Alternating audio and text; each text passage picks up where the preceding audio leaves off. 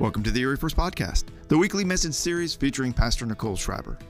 Here at Erie First, we're in the middle of what we're calling a 21 day corporate fast.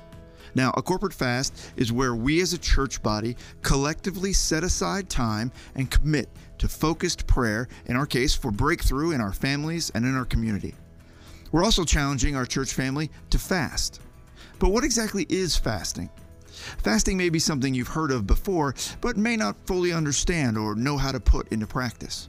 So today, Pastor Nicole is going to focus on fasting so that we can all better understand its purpose and see how to put it into practice. So let's get started today with a humorous look at some different views about fasting.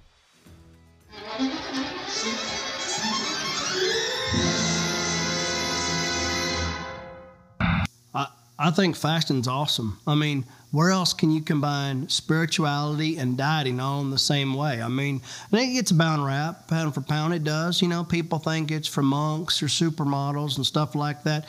But I'm here to tell you it's for everybody. Last summer, I had a 20 year reunion slash barbecue slash swim party to go to, and I'd done but had to drop about 85 pounds. So thanks to fasting, what has two thumbs and look good in a swimsuit? This guy. Thank you, Jesus. Fasting? Yeah, yeah. I mean, I think it's great to uh, skip a meal or two so you can hear God's voice better, you know, stay plugged into Him. Yeah. You know, some people uh, fast from phones and music and gadgets. What? That's that's not a sacrifice. That's that's not even biblical. I mean, that that's crazy talk. You know. I mean, God gave us this stuff so we could stay plugged into Him, maximize our lives. It also keeps us busy enough to never be still or quiet. Are you even a Christian? I dare you to fast from your phone for one minute. You, fine. Minute. You got it. No biggie. I don't care. I probably should take that. I fast. Okay, that's a total lie. I don't even fast at all. Okay, I want to. Another lie. Don't even think about it. Deal is, I'm hypoglycemic and diabetic, and that's not even close to the truth at all, okay? Hey, even the Bible says, he who hopes dies fasting, right? Right? Okay, Benjamin Franklin said that right before he died. Bottom line, fasting makes me hungry. Are we almost uh, done? Hello. I'm Brett Johansson, and I believe that fasting is one of the greatest spiritual disciplines one can achieve in their faith. When my family or friends invite me to go to lunch, I gently remind them and passive aggressively admonish them by reminding them, Did you not get my fasting notification email? Oh, that I had the luxury to eat lunch like you do. Every year around Easter, I go through a 40 day fast to heighten my sensation of the Easter holiday. This year, however, I've decided to tack on 10 extra days. so by the time we celebrate Resurrection Sunday, I will have been fasting for 50 whole days. If I survive. In my fast, I have a very rigid schedule. And if you do not have a rigid schedule, then God does not approve. Some people like to cheat and they drink flavored waters and juices within the fast. You must be drinking unfiltered well water. And if you do not drink unfiltered well water, God does not approve. In the afternoon, I put a cone of silence around me. I do not talk to anyone. Yes, that does annoy people. Yes, it does anger my coworkers. I am persecuted within my fast. And if you are not persecuted within the fast, God does not approve. When I get home, I go straight to my prayer closet. I do not talk to my wife. I do not play with the kids. I let them fend for themselves. And if the kids do not fend for themselves and the wife does not get talked to, God does not approve. You know what? I'm going to ask nice one more time, and then I am not in control of what happens, okay? So give me the phone. Okay, fine. Oh. I need the phone. I, I need to call. Um, 911.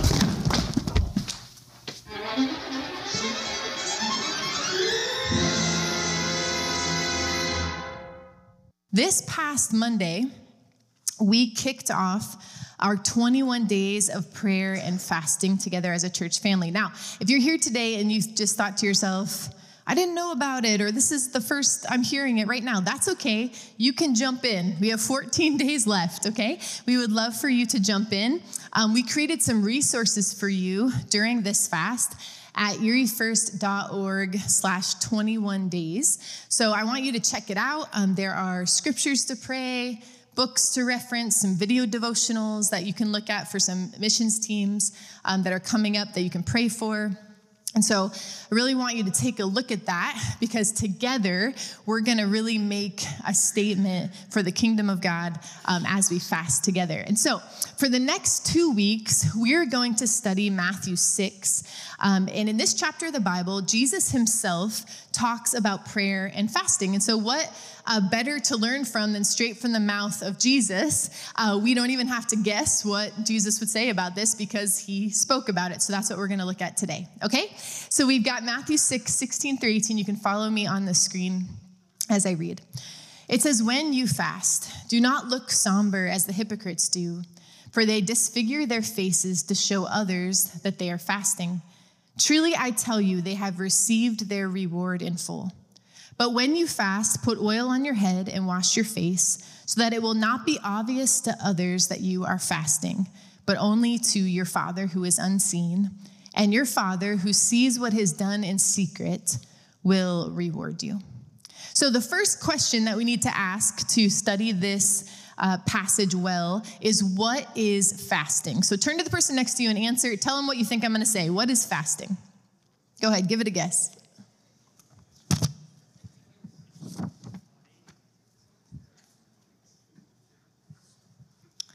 All right, so this is a really good question for us to clarify, but this actually was not a question that people were asking when Jesus spoke these words.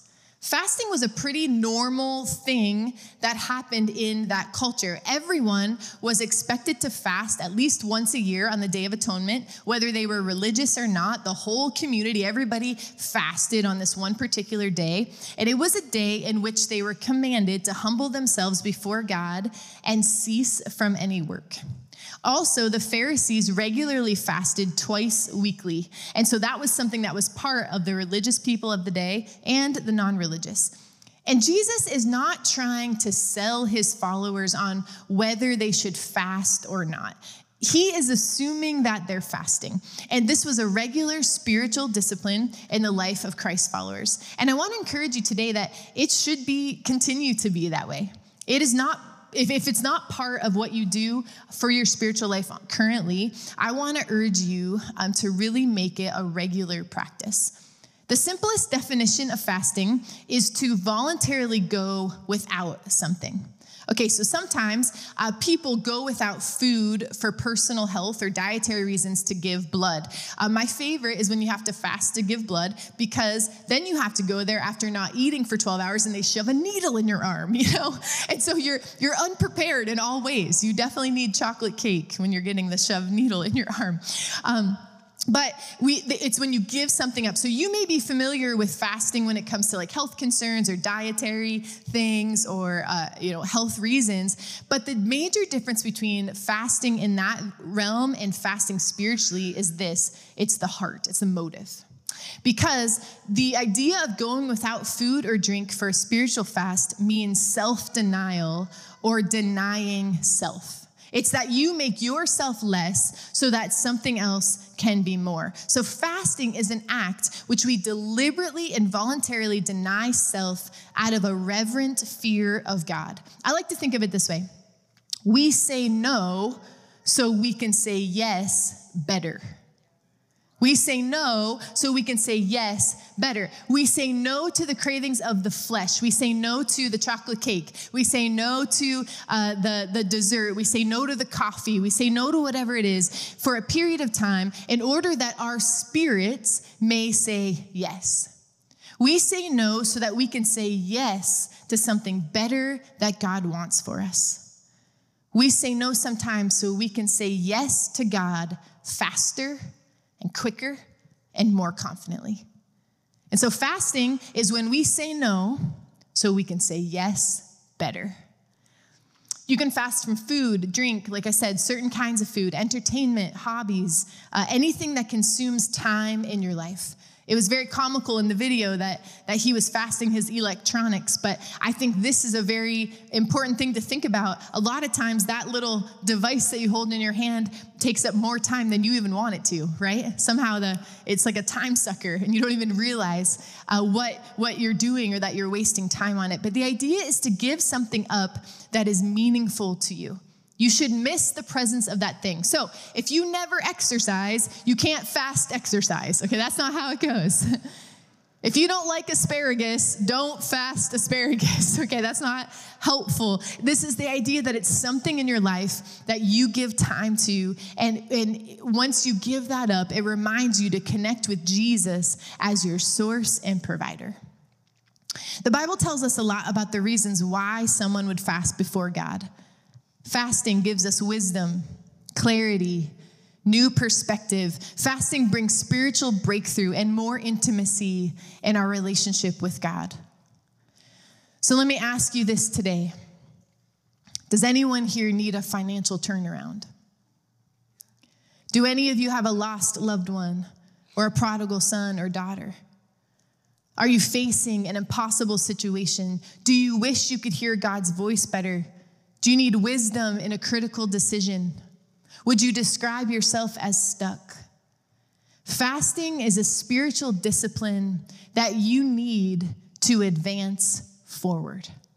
Fasting is a spiritual discipline that you need that can push you forward out of these situations.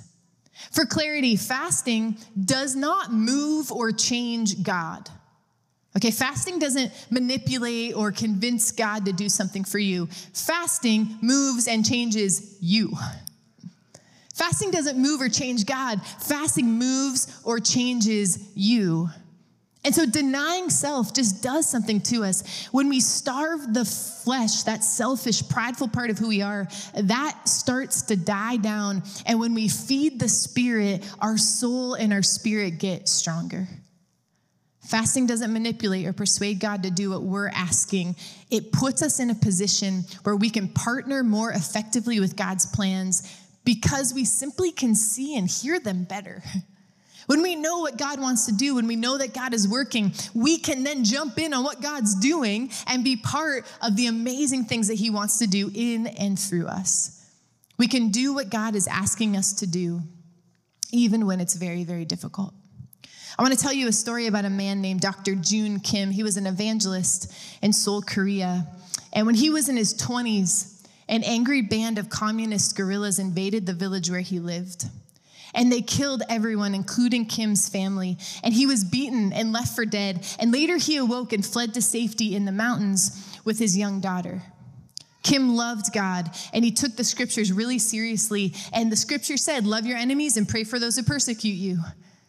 And so the Spirit of God impressed upon him that he was to return to the village, seek out that communist leader who had led the attack that killed his wife and his father, and speak the love of Christ to him. And Joon Kim made it his life work to find that communist leader. It took a lot of years, but when he had the opportunity, he stared in the face this man that led this attack on his village. And at the end of that conversation, the communist leader knelt in prayer and gave his life to Jesus. And within a short time, a number of other communists were converted to Christ. And then, in a short time after that, there was a small revival that began to happen in this, this particular village. And Dr. Kim helped start a church for the very people that killed his family. He later went on to be one of the largest, uh, the pastor of the largest church in South Korea, the founder of Korea Campus Crusade for Christ. Amazing, right? Now, I want to tell you when I went to look up this guy, it wasn't actually for this story. I was knew about him. I knew he was a, a, a, man that fasted and prayed a lot. And so I started to begin to, to read some things about him. And then when I found out his history, I had to share it because it was so powerful. But what I really went to look up to share you today is the story I remember hearing where there was a crusade that he had planned to bring 1 million people to Yoido Plaza, which is a central spot in Seoul, Korea. It was a crusade that he was planning. And six months before the meeting, the police informed him that they were revoking their permission for the crusade. Korea at the time was in political unrest. The city was under martial law. They, they just felt like it was too risky to have that many people in one place at one time. And so Dr. Kim, he didn't panic. He took his associates and they went to a prayer mountain. And for 40 days before God, they prayed and they fasted for this crusade. And as they walked back down the mountain 40 days later, uh, some of his associates were saying, I wonder what's going to happen. Are we going to be able to have this crusade? Is all this planning for nothing? But Dr. Kim walked confidently into the police station. Before he could even say one word, the chief looked at him and said, We've changed our mind. You can have that meeting. Here's the deal when you put fasting and prayer together, the enemy gets nervous. When you put fasting and prayer together, the enemy gets nervous because this spiritual discipline is a secret source of power. Fasting creates a sensitivity to God's voice. Okay, so I brought with me uh, a radio today. For those of you under 40, this is an antenna. Somehow things happen here, and then you can hear something out of it. Uh, but I know most things are digital now. But when I was thinking about fasting, and I was thinking about a radio like this. So when you try to find a station on this radio, oftentimes at first, you get a lot of static. Anyone ever pray and just feel like this is all you're hearing back? God, what do I do? Where should I go? What should the decision be? Lord, I'm asking you for help, but this is all I'm hearing back. It's just static. Maybe there's some words in there, Lord. I'm trying to make it out, but what is it? And then as you turn the dial on a radio like this,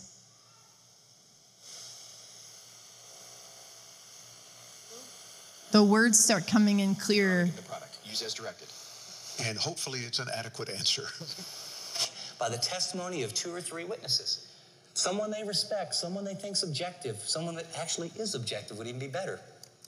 And you hear the voice of God, just that clear. You can clap now. That was pretty good. I was a little worried that another, my experiment wasn't going to work.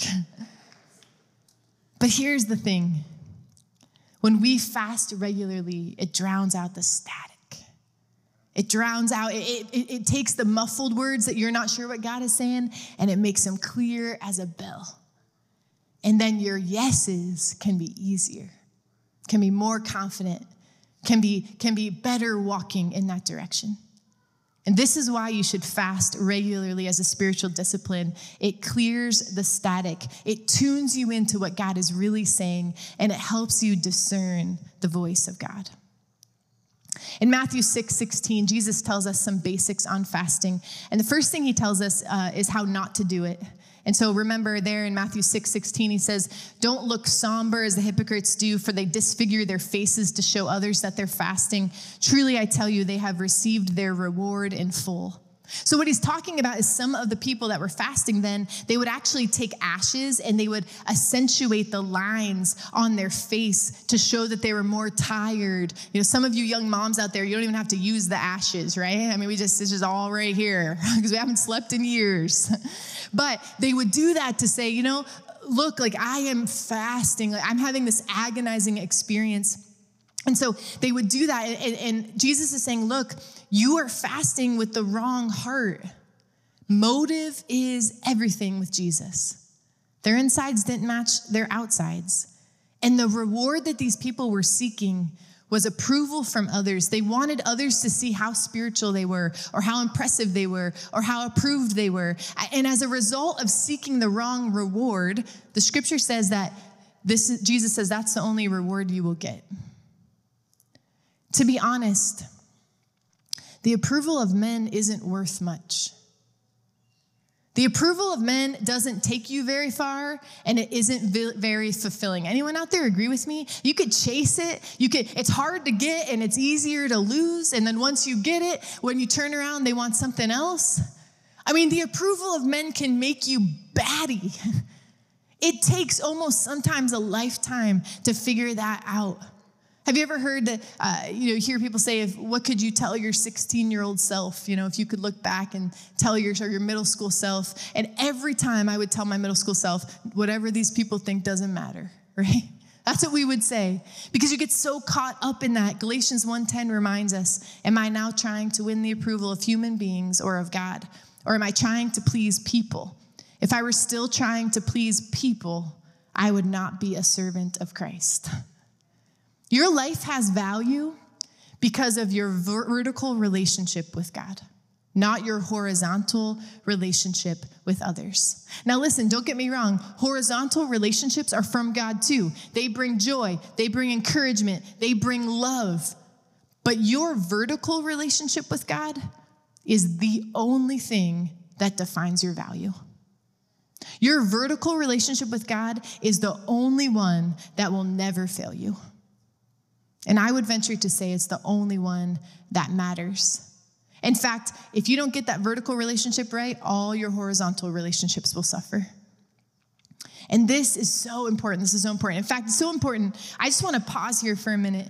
Everyone, just close your eyes for, for a quick second and just take a moment and just ask God, what am I doing for the applause of others? Where am I valuing my horizontal relationships over my vertical relationship with Jesus? I pray that Jesus speaks to you in that moment, but if he didn't, ask him all week long because that's such an important question to settle. So I love in this passage, Jesus points out man's error uh, he says, okay, here's what these guys are doing incorrectly. They're putting ashes on their face. They're trying to get attention from each other and not from God. Um, but he always offers to show us a direction to fix it. Don't you love that about God? His heart is for us all the time. He is always, all the time, wanting us to live in this abundant life that He has created for us. And so in verse 17, He says, Okay, here's what you do. When you fast, put oil on your head and wash your face so that it will not be obvious to others that you are fasting, but only to your Father who is unseen. So, putting oil on your face and washing it actually is the equivalent of our, our days of saying, wash your hands before you come to the dinner table. Like, this is a very normal thing. That's what people would do when they went to a feast. That's what the culture would say to do, is to clean yourself up, put oil on your face, wash your face, and then go into um, dinner and feast together. And so, what Jesus is saying is the point is less about the actions you take or don't take. The key is to keep Christ the center of the picture. He knows what's deep in our heart, better than we even do. 1 Samuel 16, 7 says, Man looks at outward appearance, but the Lord looks at the heart. Allow God to search your heart. Allow God to teach you why you do what you do. Eh, this is so important, even not, not just with fasting, but with everything we do spiritually prayer, worship, coming to church, all these things. Here's the deal if the motive's off, it doesn't count for very much. So don't do it. It's a waste of your time if your heart isn't in the right place. You're never going to buy God's affection. You're never going to uh, you're never going to pray enough to get what you want. That isn't how it works. It's all about the heart motive of God. He, he is hammering this point home that fasting, any of the spiritual disciplines, is not to make God love you more. That is just not possible. You are infinitely loved by God. You'll never be more loved than you are right now. And nothing will ever, ever change that. Romans 8, 38 through 39. Just let this wash over your heart this morning. For I'm convinced that neither death nor life, neither angels nor demons, neither the present nor the future, nor any power, nor neither height nor depth, nor anyone else in all of creation will be able to separate us from the love of God that is in Christ Jesus our Lord. Amen. Spiritual disciplines like fasting, they don't make you more or less of a Christian. Fasting doesn't make you a superior in your faith. Fasting doesn't earn you more gold stars. That whole achievement mindset is purely earthly. I want to share one more story um, about this uh, about a year ago. So I'm going to tell you a Mother's Day story on Father's Day. You guys okay with that? They're kind of the same. Uh, about a year ago, uh, my daughter gave me a Mother's Day card. Here, here, here it was, and uh, had a trophy on it. And the trophy wasn't for anything I did, um, it was just because I was her mom. It didn't say best cook. I probably haven't earned that one over the years. It didn't say best advice giver, best Uno player, any of that. It was just a trophy because I was her mom. And it was sweet, and I kept it. But that day, the Lord spoke to me as I held that card in my hand. And He said, Nicole, when you get to heaven, I'm going to give you a trophy. And that trophy isn't going to be because you preached 500 sermons that they laughed at. It's not going to be because you led 150 people to the Lord. It's not going to be because you always said the right thing or you always made the perfect decisions. and it won't even be because the parking lot got paved. Come on, somebody. We're thankful for that, but that's not why I'm going to get a trophy. He said, I'm going to give you a trophy because I love you. I'm going to give you a trophy because you're you. And so, just for being you, I created you, I loved you, and I redeemed you, and that's why you're gonna get your trophy. And this is what Jesus says to you today, too that he has a trophy waiting with your name on it, and you get it because he is for you because he loves you more than you can understand. He loves you deeper than you can even comprehend. You won't get that trophy because based on what you do or don't do, or how much you fasted or prayed or worshiped or showed up at this building or served people. You will get it because God created you and God loves you and God redeems you. In fact, He gave His whole life for your redemption. Yeah, thank God for Him. So, more than anything else, the spiritual disciplines like fasting are meant to point us to Christ. Prayer, Bible study, fasting, it brings us to the, the foot of the cross, to the throne of God, and it brings us closer so that we can follow God more and obey Him. And, and our first and ultimate goal is to be dependent on His grace and let Him work in us.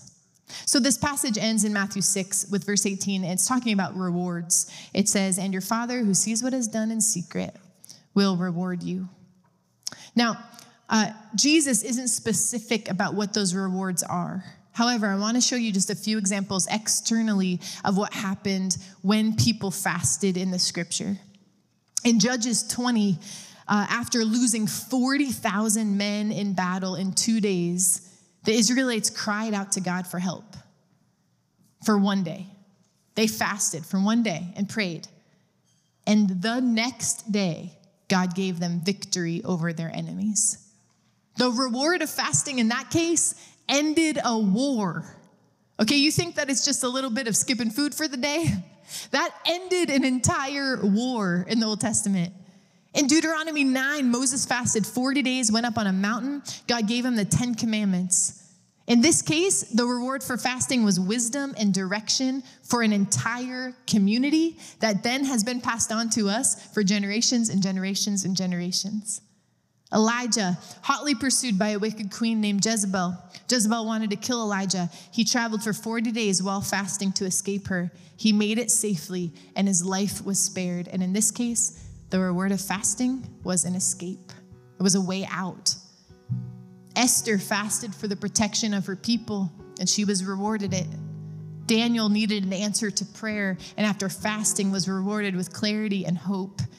Jesus was tempted by Satan, fasted, and his reward was strength from the Father. Listen, our Father sees what is done in secret, and he rewards you for it. Fasting is when we say no so we can say yes better.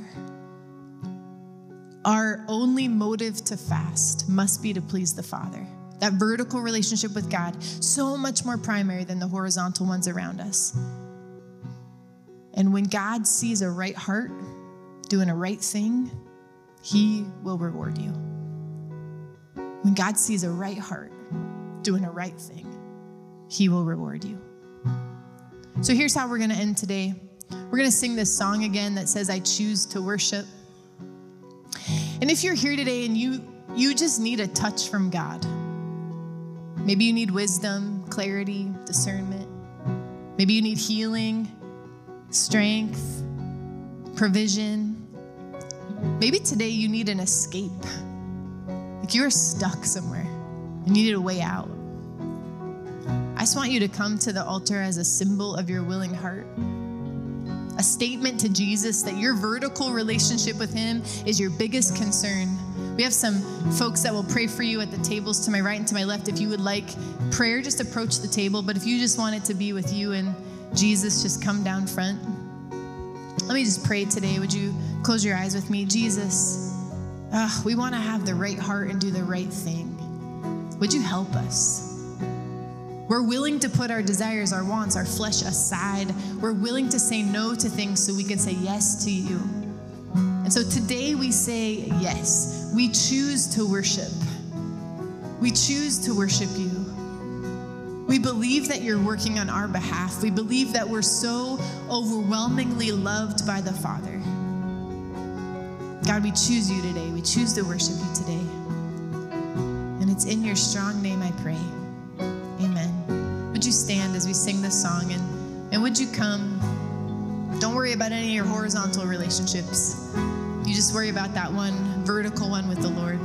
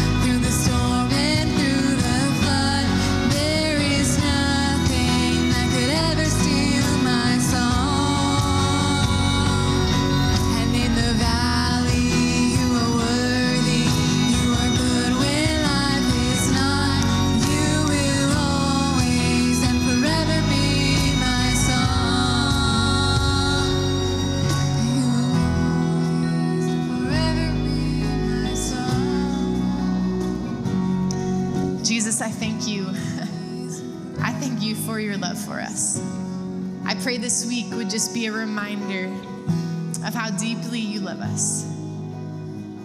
God, thank you for what you're doing in us and through us. Would you change us? Help us be more like you every day. God, we love you.